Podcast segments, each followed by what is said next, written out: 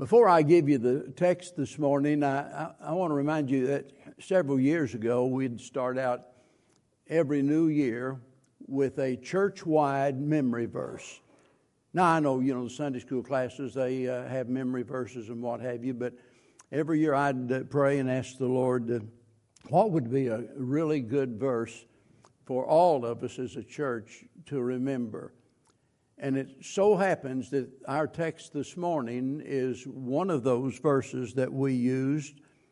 Uh, and, I, have got an idea that we might have used it more than one year because it, it turned out to be, at least in my personal life, one of the most special memory verses that, uh, that we had, one of the most helpful.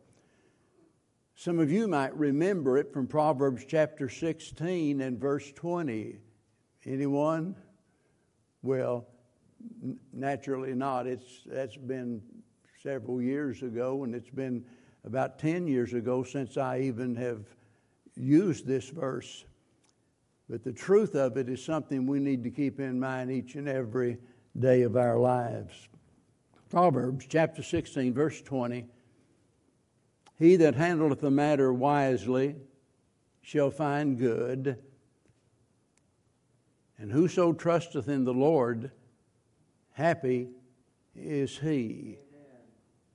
I want to speak to you this morning about how to have a good and happy new year every year. How to have a good and a happy new year. Uh, over and over and over again for the last several weeks, we've heard people say, you know, Happy New Year. I, I finally got back to trying to walk yesterday and started down the road. And my next door neighbor, they were getting all set up for the for the company and the fireworks that um, blasted the neighborhood, and uh, which is all right. I had earplugs. But as I went by, they all waved and hollered, uh, Happy New Year. And we've been hearing that.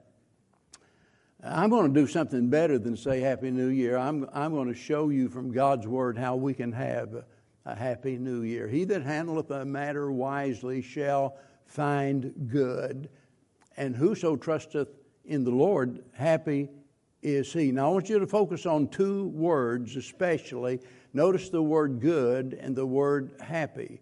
And whenever you put those two words together, good and happy, it spells something wonderful. To find good and to find happiness. I mean, what more could we want out of life than to have good and happiness? Now, that Hebrew word translated good there is a word that speaks about our welfare, our prosperity, our benefit. It's a word that, uh, that means pleasant or agreeable. In the Bible, by the way, it's translated best eight times and precious four times. So you know you're talking about something really special whenever you see that word good. And, and, it's, and it's that which is good, that which is special, that which is agreeable,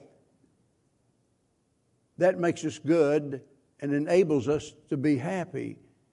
Now, listen, I don't mean to say that you're good or that I'm good. That's not what I mean. It's not talking about that. It's talking about something that's good and profitable for you. And I don't mean, whenever I say good and happy, I don't mean to, to imply that I'm saying that, that I want you to be good and happy, like really happy. That's not what I mean. I mean that what you experience by walking wisely, by trusting in the Lord. That's what's good. Walking wisely, trusting in God, and the good that comes from that. You know, if we ever realize just how much God wants to bless us, we'd be glad to do His will. Really, most folks have the wrong idea about God. You know, they think of God as somebody who wants to deprive them of all of their rights, all of their privileges, all of their desires, and it's not that way at all. And here we find these two things that are necessary for success, and that's wisdom and faith. God wants us to have success in the sense that it is for our very best, our satisfaction, as Solomon so earnestly sought after. I mean, he tried everything under the sun trying to find satisfaction, and nothing worked until he trusted in God. We need both wisdom, true wisdom, and trust in God. So focus on, on the true wisdom. I'm using the word true for, for a reason because of the fact that the Bible speaks about the worldly wisdom, the wisdom that is of this world. In 1 Corinthians chapter 3, it says the wisdom of this world is foolishness with God. There are those that think themselves to be wise, but yet the Bible says they are fools. So there is a worldly wisdom, but the wisdom that is from above, James talks about, and that's the wisdom that we see here in this text, and there's a good reason why we need it. It's something that all of us need. Look back at verse 16, if you would. He says, How much better is it to get wisdom than gold, and to get understanding, and understanding rather be chosen than silver? You know, there's some folks that'll do absolutely anything in order to get gold or silver. And some folks slit your throat. Some people who work overtime just to, you know to get more money in the bank. That's all they think about is how they can prosper in this world. And yet the Bible says it's a lot better to get wisdom. The Bible tells us that we are to search after wisdom, to seek it with all of our heart. I, I, I just wonder how many people are really earnestly seeking after wisdom because we need the wisdom that only God can give. And mark it down, we're all going to face troubles, we're all going to have problems. And sometimes the problem is that we don't handle the problem like we should. But he says, He that handleth the matter wisely shall find good. Sometimes we drop the ball at half court and make a fool out of ourselves because we don't handle it right. I heard about one preacher that did that he and his wife, they had this tradition that uh, they would always, you know, uh, on New Year's, they always, uh, at Christmas time, there'd always be one special gift that was left over, and they, they wouldn't open that until uh, New Year's Eve, and that would always look forward to it. Well, it so happened that night the wife had a had a dream, and she woke up and she was so excited, and he could just see the excitement in her face and hear it in her voice, and and uh, said, why, why are you so happy? And she said, Because I had a dream last night that I was going to get a big new diamond ring. And she said, uh, said to him, said, uh, what, what, do you think, what do you think the dream means? And he said, uh, You'll find out tonight. And she said, Really? He said, Really, really. You'll find out tonight. Well, sure enough, that night she opened up her gift and found a copy of Sigmund Freud's book, The Interpretation of Dreams. so I've got to say that wasn't the smartest move that he ever made. But sometimes we do stuff like that. Sometimes we, as I said, we, we just uh, a situation comes up and we trust ourselves to handle it instead of trusting God, instead of looking to Him and praying about it and letting Him guide us, we, we use that worldly wisdom and, uh, and uh, end up as a failure. I can't, I can't think about this matter without thinking about Joseph. Have you ever tried to really put yourself in his shoes? To think about the injustice that was done unto him. His brothers taking him out there, all because they're jealous, by the way. And then take him out there and they're going to dump him in a pit. They put him in a pit and going to just leave him there. And then all of a sudden they got a the bright idea well, you know, uh, we can just leave him there and let him starve. Or we could sell him into slavery. And they sold him to others. You know the story. And he suffered one injustice after another, after another, after another. And yet, God, because of his wisdom, remember, Whenever he was sold into slavery, he could have behaved like a wild man. He could have sought to escape. Whenever he was tempted by Potiphar's wife, he could have said, Baby, that sounds good to me. Let's get it on. But he resisted the temptation. He got put in prison then because she lied put in prison, and then he interpreted some dreams in prison, and then they forgot about him in prison. But in every instance, when something bad happened, he behaved himself wisely as David did.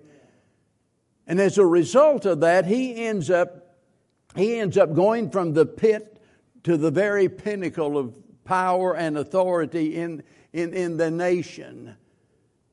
And here he is as the administrator of the goods during this time of great need. So, daddy and his brothers and those back home, uh, they don't know what they're going to do. They're starving, and some way they find out well they got they got grain down there in Egypt. Uh, let's go down there. He literally become the physical savior of his own family, and it's all as a result of him behaving wisely. And let me tell you, although your circumstances are much different than his, we can find good by handling matters wisely. Whatever the matter is, there's a lot of different kinds of matter. It might be a domestic problem, it, it could be a problem on your job, it could be 40, 11 different things. Whatever the matter is, we can find some good in it if we will handle it right. Because there's always a right way and a wrong way. You can't, listen, you can't change the circumstances. Whenever, whenever some evil comes against us, rather than just react to that, we ought to respond.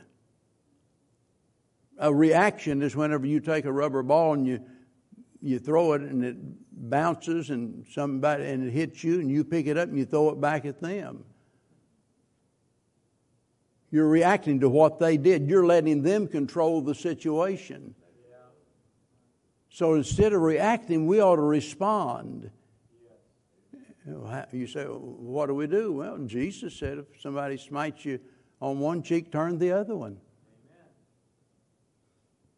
But that old part of our human nature doesn't want to do that.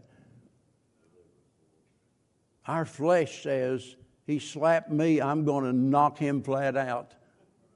Uh, that's the way we feel and the way that we think. And when we don't handle a matter wisely, we end up not finding the good that we could have had. Now let's look at the second part here because not only do we need to learn to walk in wisdom, we need to look to the Lord and lean upon the Lord for our needs. That, listen, that's always the wisest thing that we can do. So if we handle the matter wisely, how are we going to do that? Lean upon the Lord. Trust Him. Look to Him. That's the smartest thing that anybody can do. Whenever we put our trust in the Lord and we look to Him for guidance, we find exactly what we need. But let me tell you, there can be no wisdom without Christ. Amen. If you're here today, you look, you might be the most intelligent person in this building. You might have more degrees hung upon your wall, upon your office or something than anybody else. You've got this degree and that degree and everything else. You're brilliant. You have a photographic memory and all of that. But if you're not saved, you have no wisdom, true wisdom that's from above. Let me show you a verse that reinforces what I'm saying and the importance of a person having Christ in their life. 1 Corinthians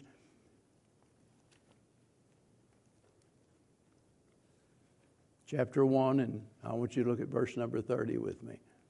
But of him are ye in Christ Jesus, who of God is made unto us wisdom and righteousness and sanctification and redemption. Now, notice the order of that because it actually begins at the end.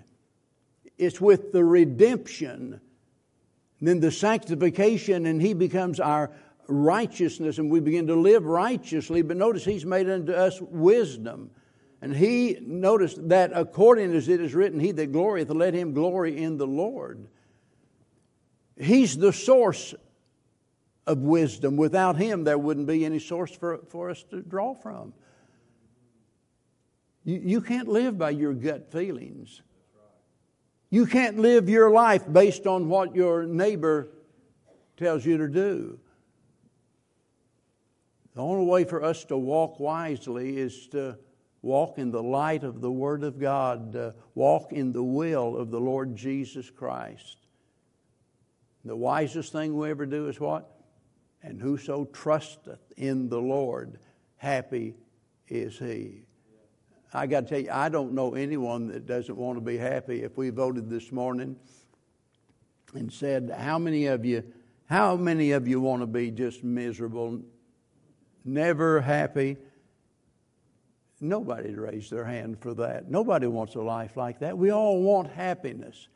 And here we find that the way to happiness is what? By trusting in the Lord. Because everybody's hungering for happiness. That's all right. It, it, listen, we shouldn't, we shouldn't want to live our life in misery.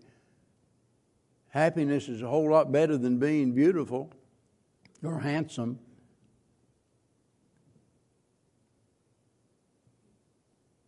Think about uh, last night, someone uh, was mentioned, we was talking about something, and uh, Elvis Presley came up in the conversation. Now, you think about it, most of the women would agree that, that he was the most handsome hunk that ever was, walked on the earth. Had all of that money, all of that talent, had the world at his feet, so to speak. And yet he spent his life miserable. Those who really knew him testify to that. I think about Janis Joplin, all of that talent, suicide. John Belushi, the list goes on and on and on of people that seemingly had it all together, but there was no real happiness. You can't find happiness just by being rich and by being famous. But you can be happy without any of those things. You don't have to be beautiful. You don't have to be rich. You don't have to be famous. And it's just so sad to see so many people that's sad when it doesn't have to be that way. Let me tell you, God's not a cosmic killjoy that just wants to ruin our lives like some people think. He's very much concerned about our happiness. And by the way, he says a great deal about that.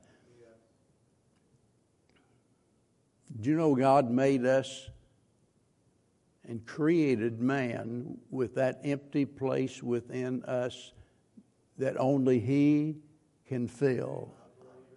Only He can satisfy. And it's not until we come to Jesus, who is called the bread of life, and He said, If you eat of this bread, you'll never get hungry again. Amen.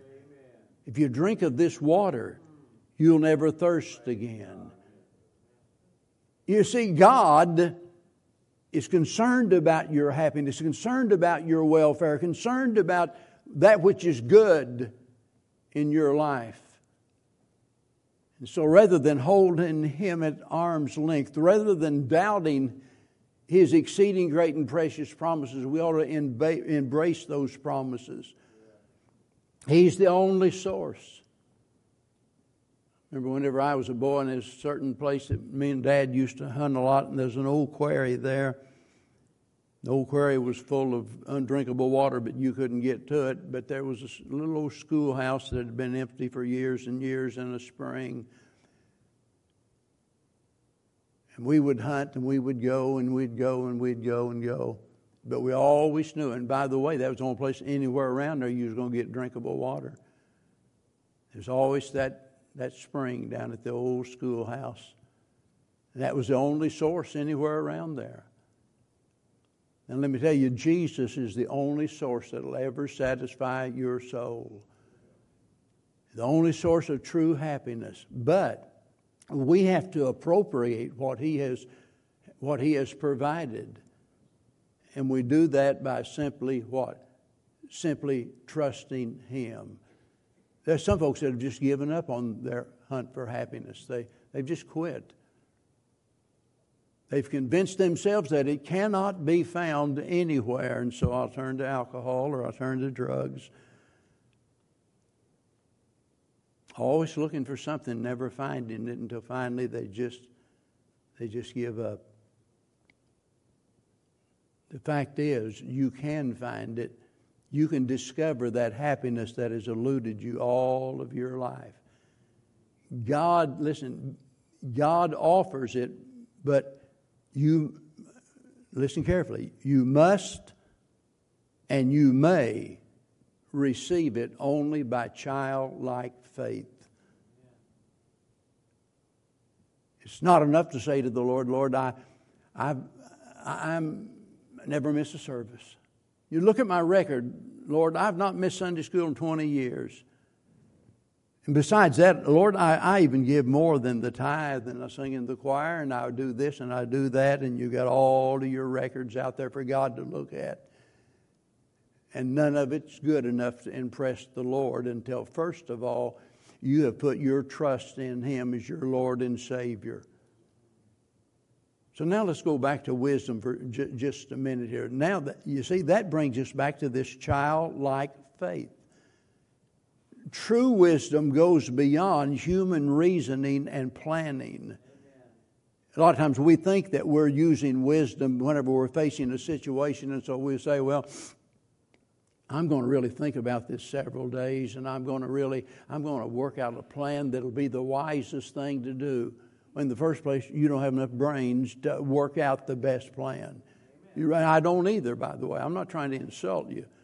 I'm trying to get you to see the shortcomings of man without God. We just don't have it within ourselves to know what we ought to do and how we ought to do it and when we ought to do it. Real wisdom relies upon God rather than self. You know, uh, you think about what the Lord says in Hebrews chapter number 11. I've got all of these heroes that accomplished so much, these men and these women that God had used so mightily. And in each case, it was all because of what? That one factor faith. Because of their faith, their faith in God. And whenever you look at that, that list of those heroes of the faith, you have to come to the conclusion that whenever God is well pleased, because we're trusting Him, that everything in our life is some way going to work together for good. And that's what He says here walk in wisdom, basically. He said, walk in wisdom, and we follow God. And what does He say? You'll find good. When we trust the Lord, we find happiness. So we are good and happy. We're happy for several reasons whenever we do that. Maybe you say, Well, I'm happy because I, I feel better than I ever have. Yeah, and that'll probably change tomorrow. Feel good today, but uh, tomorrow you might have a migraine headache. Tomorrow you might, you know, have a toothache. But whenever our faith is rooted and founded in the Lord Jesus Christ and what He did, and we're trusting Him, we have reason to be happy. Our sins are forgiven. How about that? Let me tell you, there's not anything I know of that can torment a person more than a guilty conscience. That knowing within your heart, you, you, you see, you, you think you think you're getting by with it, but really not, you're not. You're indicting yourself, that conscience that God put within you, Amen. testifying as to the, the awfulness of the evil that you've committed. Boy, to think about forgiveness. The record's clear today, for he washed my sins away. The old account was settled long ago. Thank God for that. Our life is changed. It's wonderful that God forgives us of our sin, but it's wonderful that God doesn't just stop there and say, I'm glad He didn't just, whenever He saved me, say, Now look, you're saved, son. You're one of mine. Now, when you die, and you probably you probably will.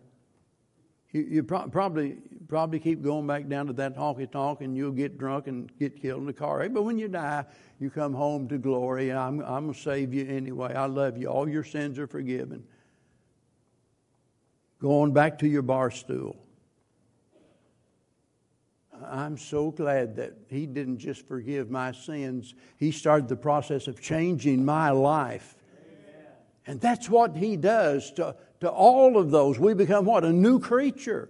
We're not the same. We're not perfect, but we're not the same. We're not perfect, but we're better than we've ever been before, and we're not nearly so good as we will be someday when we have a glorified body.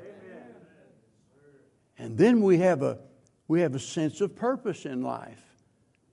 I, I never had that before until I got saved. I didn't have a sense of purpose. It was all about whatever was going to make me happy, whatever I was going to enjoy. I never, never thought about having a real purpose that amounted to anything. But God gives us a sense of purpose with a, the promise of a, an eternal reward. Why, how, how is it that we wouldn't be happy? With Christ as our Savior. Not only our Savior, but also our helper. How can we help but be happy? And according to our text, if you really believe what the Bible says, you've got to admit that we can be happy regardless of our situation. Regardless of what the matter is, the situation, the circumstances, we can be happy if we trust in God. That's what he says. That's where it comes from. It's not from our human effort, it's from trusting in the Lord. There's a sense, I want you to listen very carefully, because somebody wrote a book, a popular book several years ago, said happiness is a choice. Now, that's not altogether true, but he thought it was. But there is a sense in which happiness depends on you. Now, I say that because others can tell you about the Lord, but only you can believe the Lord. They can give you the facts, but you have to have the faith. So, when you say that happiness is a choice, it's not the choice of just choosing, I'm going to be happy. Well, how's that work for you? It doesn't work very good. A lot of times, you know, we make those New Year resolutions. I'm going to do this, and I'm going to have a happy. I'm going to be happy this year. And we go moping around in our misery. So it's not a matter of just choosing to be happy. The choice has to do with you trusting God and doing His will. And when you do that, He's the one that makes you happy. Your search for satisfaction, your hunt for happiness. The old song, Trust and Obey, had it right. When we trust and obey, that's when we find the happiness that is so elusive. Amen. But that happiness depends on what? It depends upon our faith in the Lord Jesus Christ Faith, he said, Well, I don't understand why faith is so important. Well, it's important because it pleases God. And in reality, it's only by pleasing Him that we can ever be pleased ourselves. Faith brings a happiness because God is pleased, and the result of that, knowing that, that we've done that which is according to His will, that we have satisfied Him in some way that brings a special peace and happiness to our heart that we can't find anywhere else. You ever thought about how horrible, how terrible, how disrespectful it is to God for us to say, I'm not going to trust you? I'm not going to believe that all things work together for good. I'm just not going to believe it. Faith in God brings him honor. And that's why it's so very important. We either honor God by our faith or we dishonor God as a result of it. Let me leave you with a couple of verses. Proverbs 28, verse 14 says, Happy is the man that feareth. The word feareth speaks about our reverence for the Lord. Happy is the man that feareth always, not just once in a while. You know, in other words, it becomes a, a manner of life that we reverence God, we fear God in our everyday life. Usually, you know, we fear God only whenever the bottom falls out of our little world and all of a sudden things are not going right and we're miserable and we need God's help and it's Oh, I'm afraid, I'm afraid what God's going to do, or we've committed some sin and all of a sudden we become fearful of what God's going to do. God is due that respect 24 hours a day, seven days a week, every day of the year. Happy is the man that feareth always. We can't put our game face on on Sunday and expect God to be satisfied when we live the other six days of the week as we please. Proverbs 9:10 says, "The fear of the Lord." Now notice the connection in all of this now. Happy is the man that feareth always, and here the fear of the Lord is what? The beginning of wisdom. So fearing God has to do with having a reverence for God. And as I said, the most disrespectful thing you can do is to, to, to refuse to believe God. I, have told the story I know before. I was uh, the man up there in Kansas City, and I was in a revival meeting, went over there and talked to him about the Lord, and he said, Oh, he couldn't be saved. Why? He said, Well, I'll show you. He got up, opened the door, refrigerator full of beer. He said, uh, he, he said, uh, someday I, maybe I'll become a Christian, but he said, I couldn't give that up. I, have got to have my beer every, every day. And he about thinking when I said, I'm not asking you to stop drinking your beer stop drinking your beer, that's not going to help you get to heaven. I'm, I'm encouraging you to put your trust in the Lord Jesus Christ as your Savior.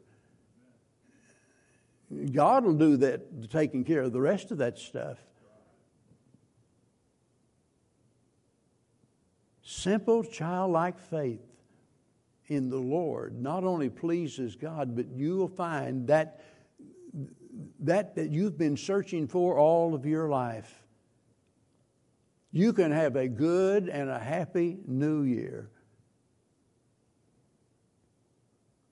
It's a promise to all of us. There are no exceptions. For all of those, if we handle the matter wisely, we deal with our business in a wise fashion, and the only way we can do that is for us to trust in the Lord. And that's when the happiness comes into play. It's your choice. It's your choice. But the only choice you have is by turning everything over to the Lord and trusting Him to do what you could never do yourself and to give you what you need more than anything else in this world. Would you do that this morning? I'm not asking you to climb a mountain. I'm not asking you to deplete your bank account or I'm not asking you to do anything difficult. Just, just trust God to do what He promised He would do. We're going to extend this invitation in just a minute. Maybe you're here and you think, well, preacher, if you knew where I'd been, what I'd done, you wouldn't, you wouldn't even uh, cared to take any time with me? Oh, yes, we would. Jesus died for you. There's not one person here today that is unimportant. Jesus shed his blood for each and every one of us, and he's willing to save whosoever will. But you have to trust Him. Put your faith in His sacrifice, and you can become a child of God. And I promise you, this will be the happiest day of your life.